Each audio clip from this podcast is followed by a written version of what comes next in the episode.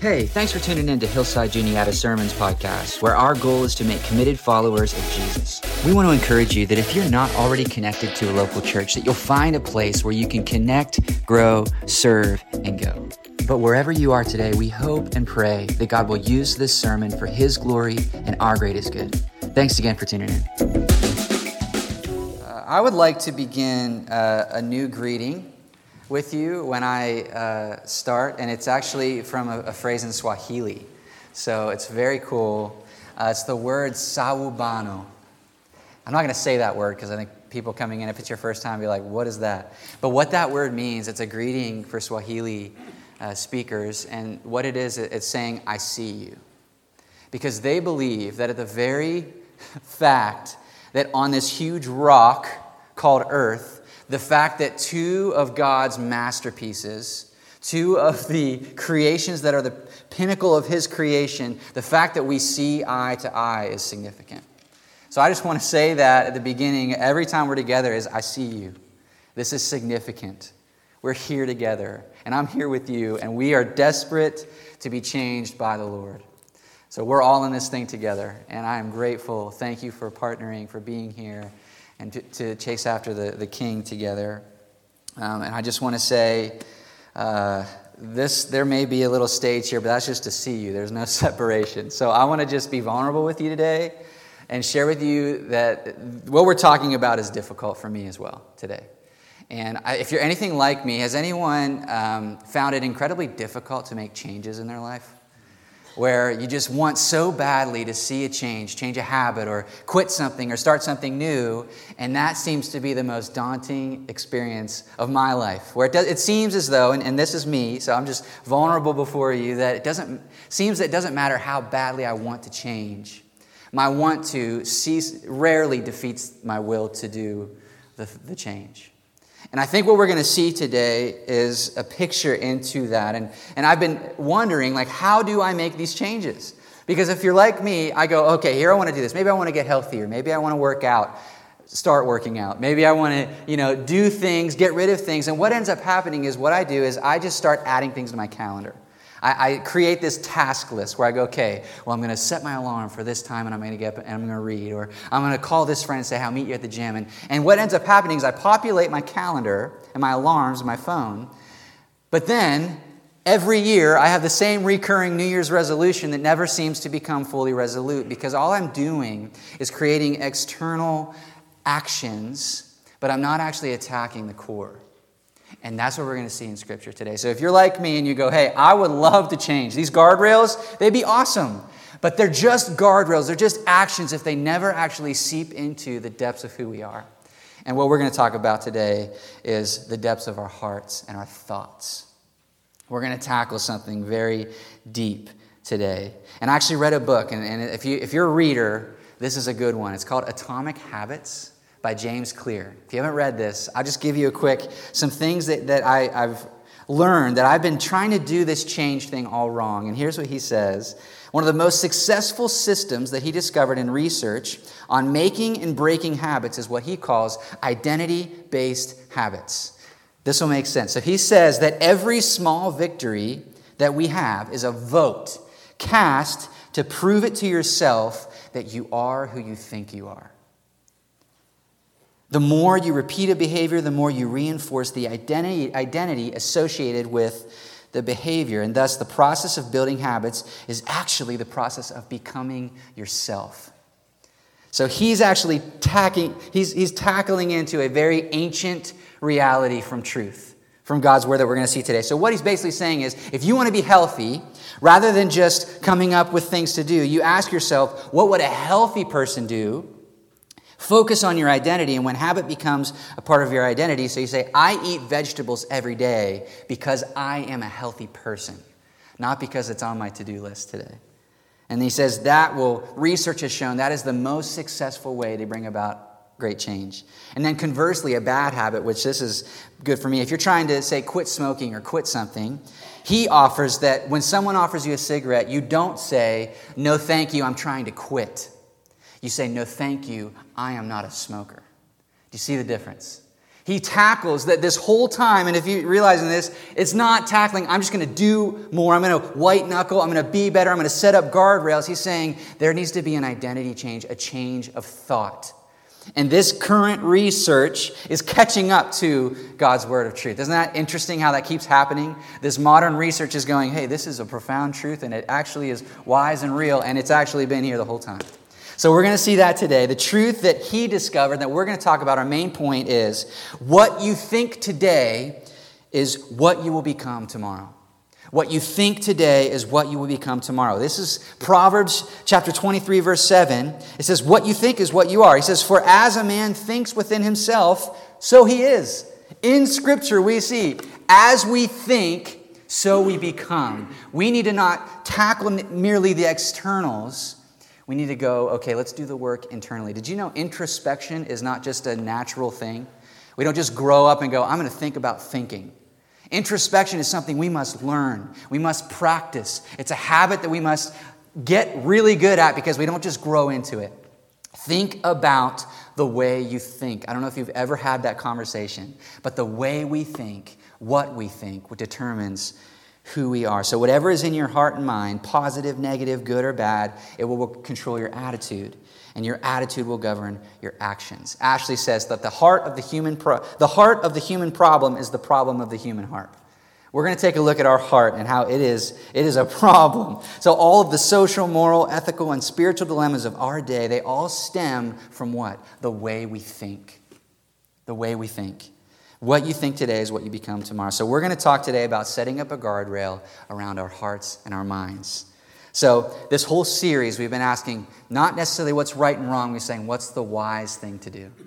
In everything, before every situation, before every problem that we have, we need to approach the question before the Lord and say, God, what is the wise thing to do? Good thing we know the wisest person of all time, the Creator Himself. We know the Lord, and He actually shares through us through Solomon some incredibly wise words. So, week one, we, we looked at just the desire and the need, that wisdom directs and protects. We, when we walk in wisdom, naturally, we will be guarded. It directs and protects. In, in week two, we talked about how let's be wise about our time because our days are numbered, so number our days. We, you only get X amount of time a day, and it does not stack up.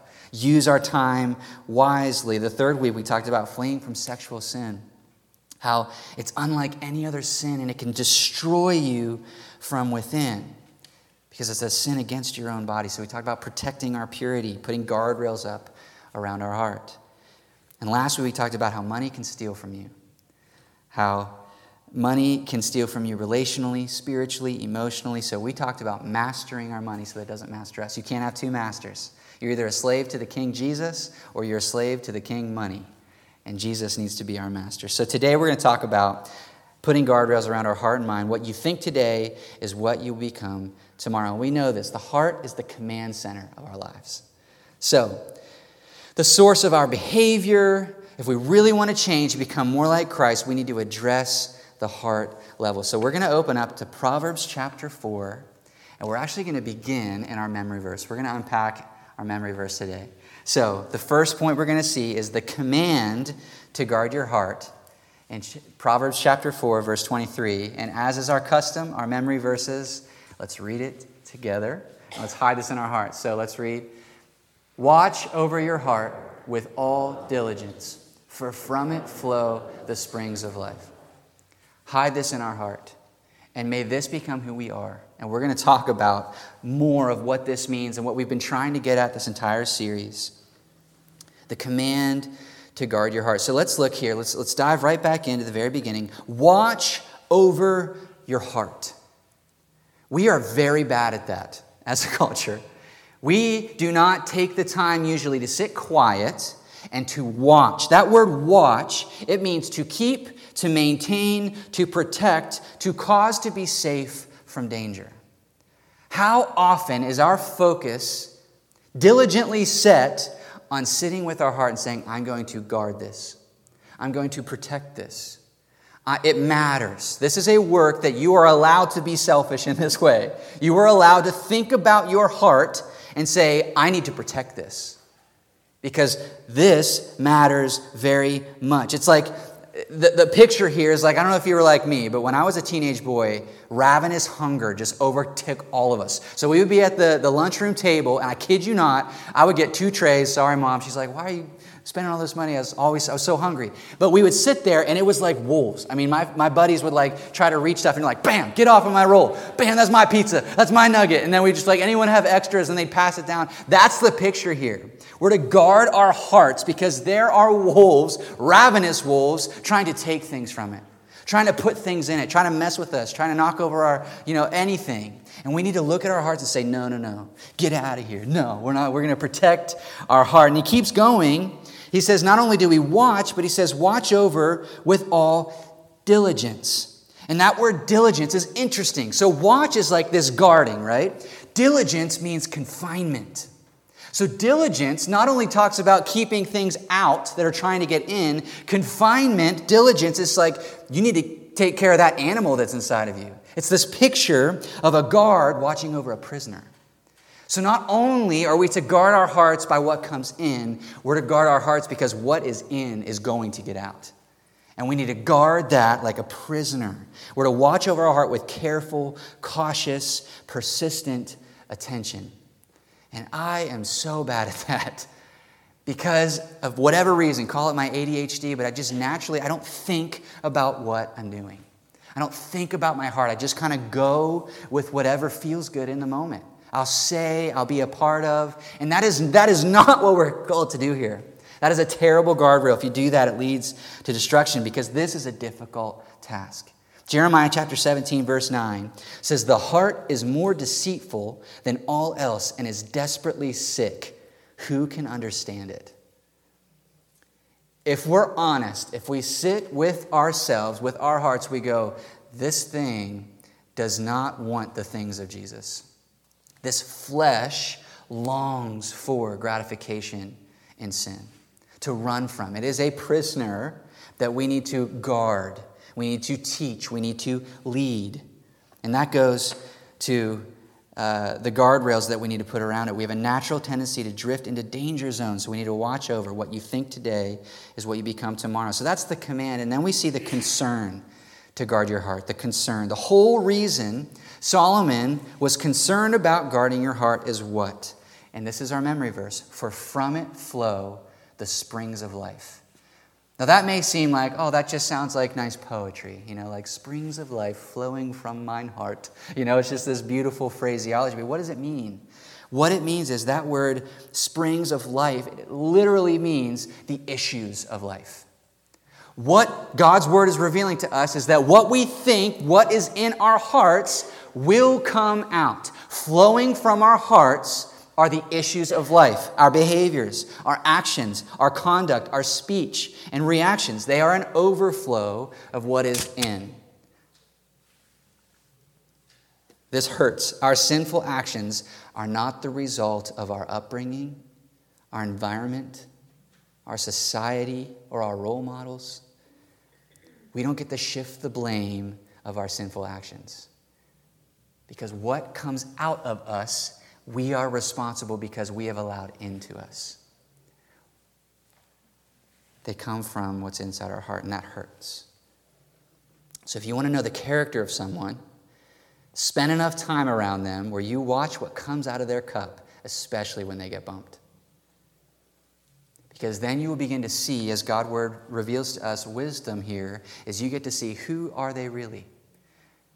We cannot hide the truth of what comes out because what is in us will come out. And as we continue reading, Solomon tells us, he gives us what should we do because this is true. Matthew chapter 12, verse 34, he says, for the, for the mouth speaks out of which fills the heart. Solomon continues, he gives us now the conclusion of his wisdom to his son. He gives us this wisdom guard the gateways to your heart. Guard the gateways to your heart. We've talked about this a little bit and when we talked about our sexual um, boundaries and guardrails here, but he, he gives very clear instruction if you look at verses 24 through 26. Here's the first gateway that we need to guard guard your mouth gate. Guard your mouth gate. If we're going to watch over our hearts with all diligence, we need to monitor our conversations. It blows my mind how little that we acknowledge the power of words. It's fascinating. How did God create existence? He said something. And what did he say? He said, Let there be. We're going to see a lot of lets in our text today. We need to acknowledge that our words are not just nothingness. Our words build up. They have the, the ability to tear down, to bring life, to destroy, to kill, to wound. Words are not nothing. Words are something. And it's not just the words that we say, it's the words that we hear. There's been a study where they put a, a, a, jar of rice and they said nice things, and they put a jar of rice over here that said bad things. And every day they went up to the jar and, and of good things and said, Good job, you're such a good rice bowl. You know, here's some encouragement. You're so white, you're so pretty, this is so great. And the jar that was bad things, they just came over and they just nasty to this thing fascinating. They looked every time, the, the one that they spoke nice things to, this blew my mind. It thrived. It was nice and white. The one they spoke evil to, dark things, turned like orange and moldy and gray. Oh, how little do we know the weight of our words. That sounds so silly to think, how in the world does my words, that had to be coincidence. And they did it time and time again. It's when you speak life, it brings about life. Our words matter. By the word of his power, he brought forth galaxies. By the word of our mouth, we have the ability to speak life into the depths of our heart or death. Do you wonder why what comes out of your hearts tends to be so wicked about yourself? Maybe it's because what you're speaking to yourself is very ugly. We need to change that. We need to guard that. Guard the conversations. Verse 24, he says this Put away from you a deceitful mouth and put devious speech far from you. So he's giving us these offensive how do we do this? How do we change the thoughts? How do we change our hearts? That word deceitful there, it just means crooked. A crooked mouth includes, but it's not limited to, lying and gossip and unfair criticism, blasphemy against God, using the Lord's name in vain. You name it. That's crooked. It's not straight. Devious is this word perverse. Perverse speech is like swearing, crude jokes, foolish talk, indecent speech. Solomon wanted his son to avoid not only speaking these things, he wanted to avoid hearing these things. He said, Put them far away from you. Do not be among them. He knew that if these things had freedom to enter his son's gates, they would take up residence within his heart and mind and so become who he is. What speech do you allow in? What conversation do you allow to happen around you? And conversely, what speech do you allow out?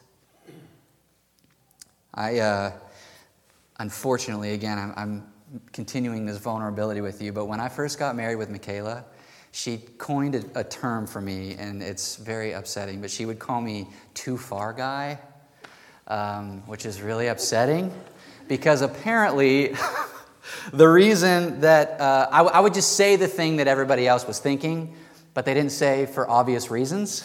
So, and I realized that this was the overflow of years and years and years and years of cultivating no barriers around my mouth. What I would listen to in the locker room, it, it, it's naturally. I mean, I went to public school, all right? And if you want to be fit in in a public school, in the sport locker room, and backstage at the musical, if you want to fit in, naturally you would say the thing that was most grotesque, and it would get the biggest laugh, and then therefore the greatest acceptance. So, cultivated within me over years, it just became normal, and you know this. What are our natural quips that we say? These, these terrible things are that's what she said, and, and things like that. They're just, they come out of us. They're normal in our society, and I had no guardrails. And here I am in my marriage, and it just comes out, and everyone's like, they laugh because they're like, that's, t- how did he say, like, he said that? So she'd say, too far guy strikes again, you know? And, and, and that, I had to do work on that. I had to sit and actively work against ridding myself of that natural reaction. And I don't know if that's like you. Maybe some of you in this room need to leave the break room. Maybe some of you need to turn off the TV or change the music you listen to or consider a different friend group because it's just sitting and you're surrounding yourself with filth. And the conversation that's normal is actually speaking death into your heart, and so death comes out of you. It's that big of a deal. It's not just we need to not say bad things because we are Christians. You know, it's because we know that the weight of our words brings life and death. Guard your mouth gate. All of us need to guard our mouth gate. The second gateway that we see here, Solomon gives to his son in verse 25, is your eye gate. We talked about this a little bit in our sexual guardrails. He says, Let your eyes look directly ahead. And here's that you see that let. Let your gaze be fixed straight in front of you. It's this picture of, you know, like, have you ever seen the Amish buggies and, and when they're riding the horses, they put the little guardrails here, like racing horses? It's like they need to be laser focused. And I love the insinuation here. It's not, um, you can't look around and enjoy the view. He's saying there should be someone that we are so fixated on that we are running as hard and as fast as we possibly can to him King Jesus. We need to guard our eyes and say, I'm going to look at Jesus. Do you not know that what we gaze upon, what we look at, informs the depths of your soul? If what you're allowing yourself to see is filth, is ugly, is demeaning, is cruel, that's going to seep into the depths of our heart and so become who we are. And Solomon, this wise man, says to his son, Son, look, look ahead. Keep your eyes fixed on Jesus. Church, let's keep our eyes fixed on Jesus. Let's look at him. Look at him. Don't look at a person, look at Jesus. He will not fail. Guard your eye gate. So maybe some of you should watch some different movies. Some of you should probably read different books. We think that books don't have influence. They absolutely do. Magazines, they should probably unfollow some people on social media. The verse implies that there's something very important that we're to look at, and that's Jesus. He should be the one leading us. So the question is what are you looking at? What are you looking at? What has the captivation of your gaze? If it's not Jesus, you need to turn from that and fix your eyes on Jesus. The last thing that he says, the third gateway, is your social gate. I thought about saying your gait gate because like gait is like the frolic of a horse. And I, I worked at Dick's Sporting Goods and I had to study gaits. And I was like, oh, yeah, you're, you're rolling this way. You should go with an ASIS or, or ASICS or whatever they're called. Um, anyway, the social gate. What? I apologize. Solomon says, verse 26 Watch the path of your feet, and all your ways will be established. What? He knows the power of where you are matters. Where you walk matters. Where you reside, where your feet are planted, matters. Be careful where you go. Be careful whom you go with. You know, my dad always said, yes, you hang out with the wolves, you start howling like them. If you hang out with the wrong place with the wrong people, you will start doing some wrong things. And I want to encourage you to seriously consider attending a small group. We talk about that a lot, but it really needs to be a desire of yours. Small group doesn't work if we just go, I don't really want to be there. Long and see the value of being in a community that is life giving, is a place that you can be honest, that you can fix your eyes on Jesus, that you can guard your speech, that you can guard your ears, and that everything around in that meeting is about saying, Who is this? Who is the God that we follow? How can I become more like Him? We need to be a part of that. We're not going to get that in the world. They do not have the Holy Spirit of God residing within them, and so to challenge us and to admonish us and to lead us.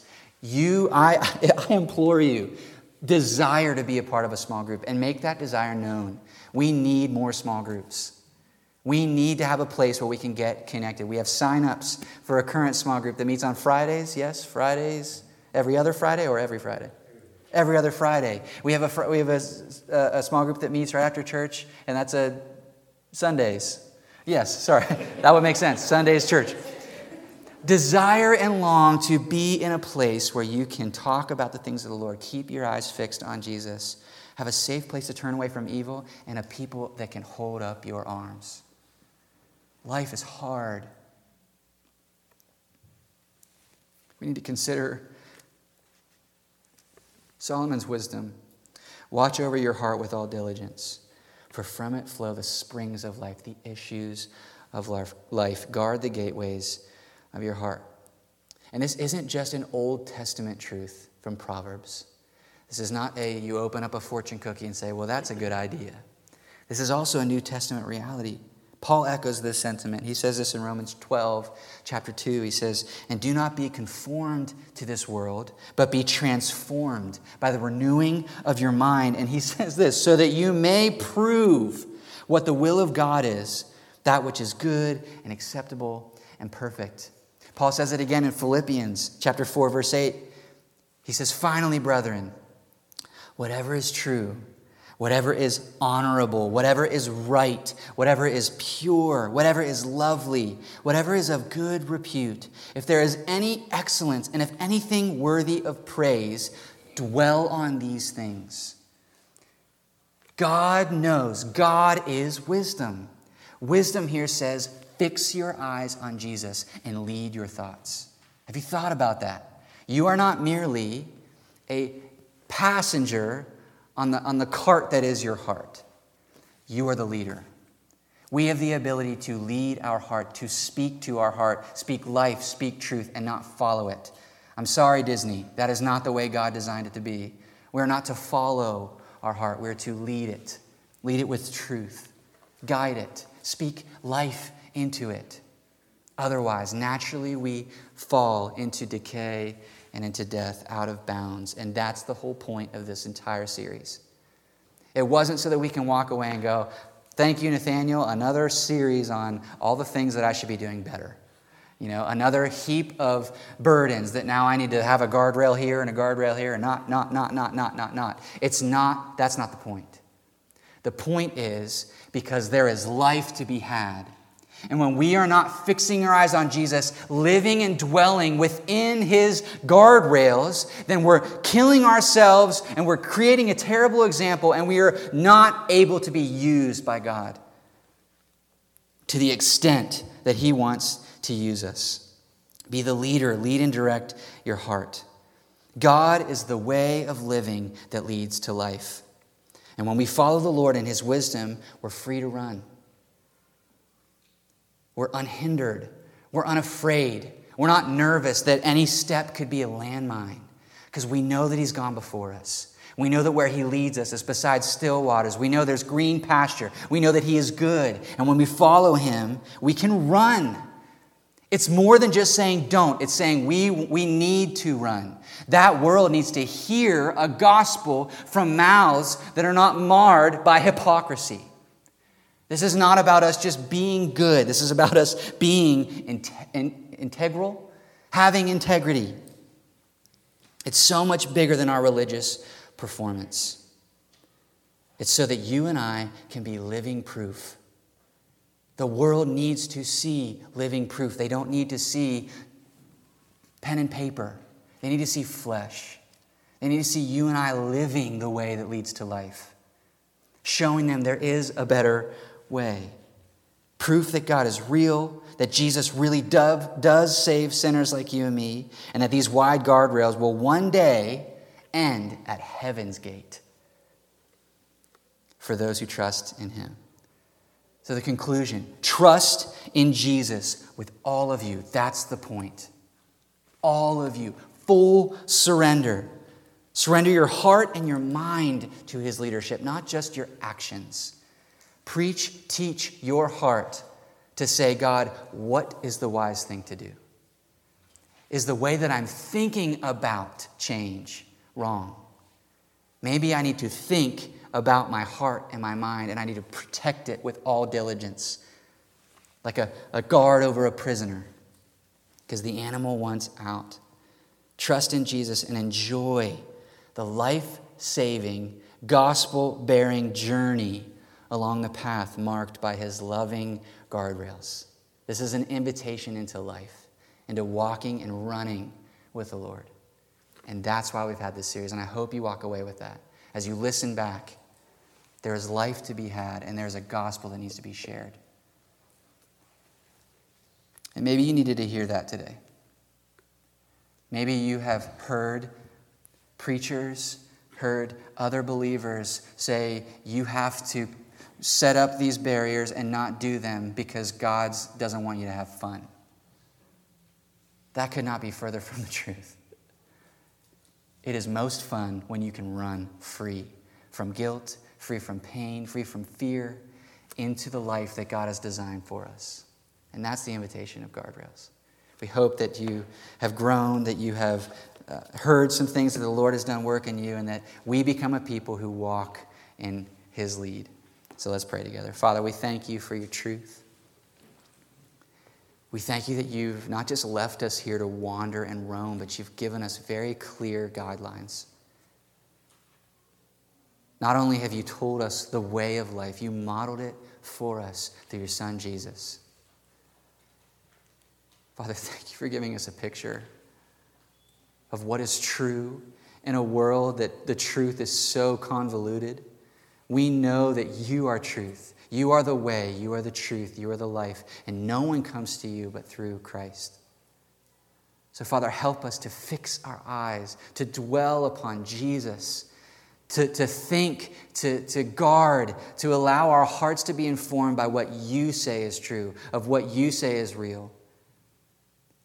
And may we think differently. May our habits prove to be um, of those who are desperate to chase after you. May we experience your sanctification as we press in, as we surrender to you and allow you to do the work deep within us. May we be a different people, and may we share the gospel with integrity. We ask, we know the world needs it. We know Juniata needs it. Altoona needs that. So, Father, may we be, would you look upon us and see people that you can use? So, Father, I pray that in Jesus' name. Thank you for coming.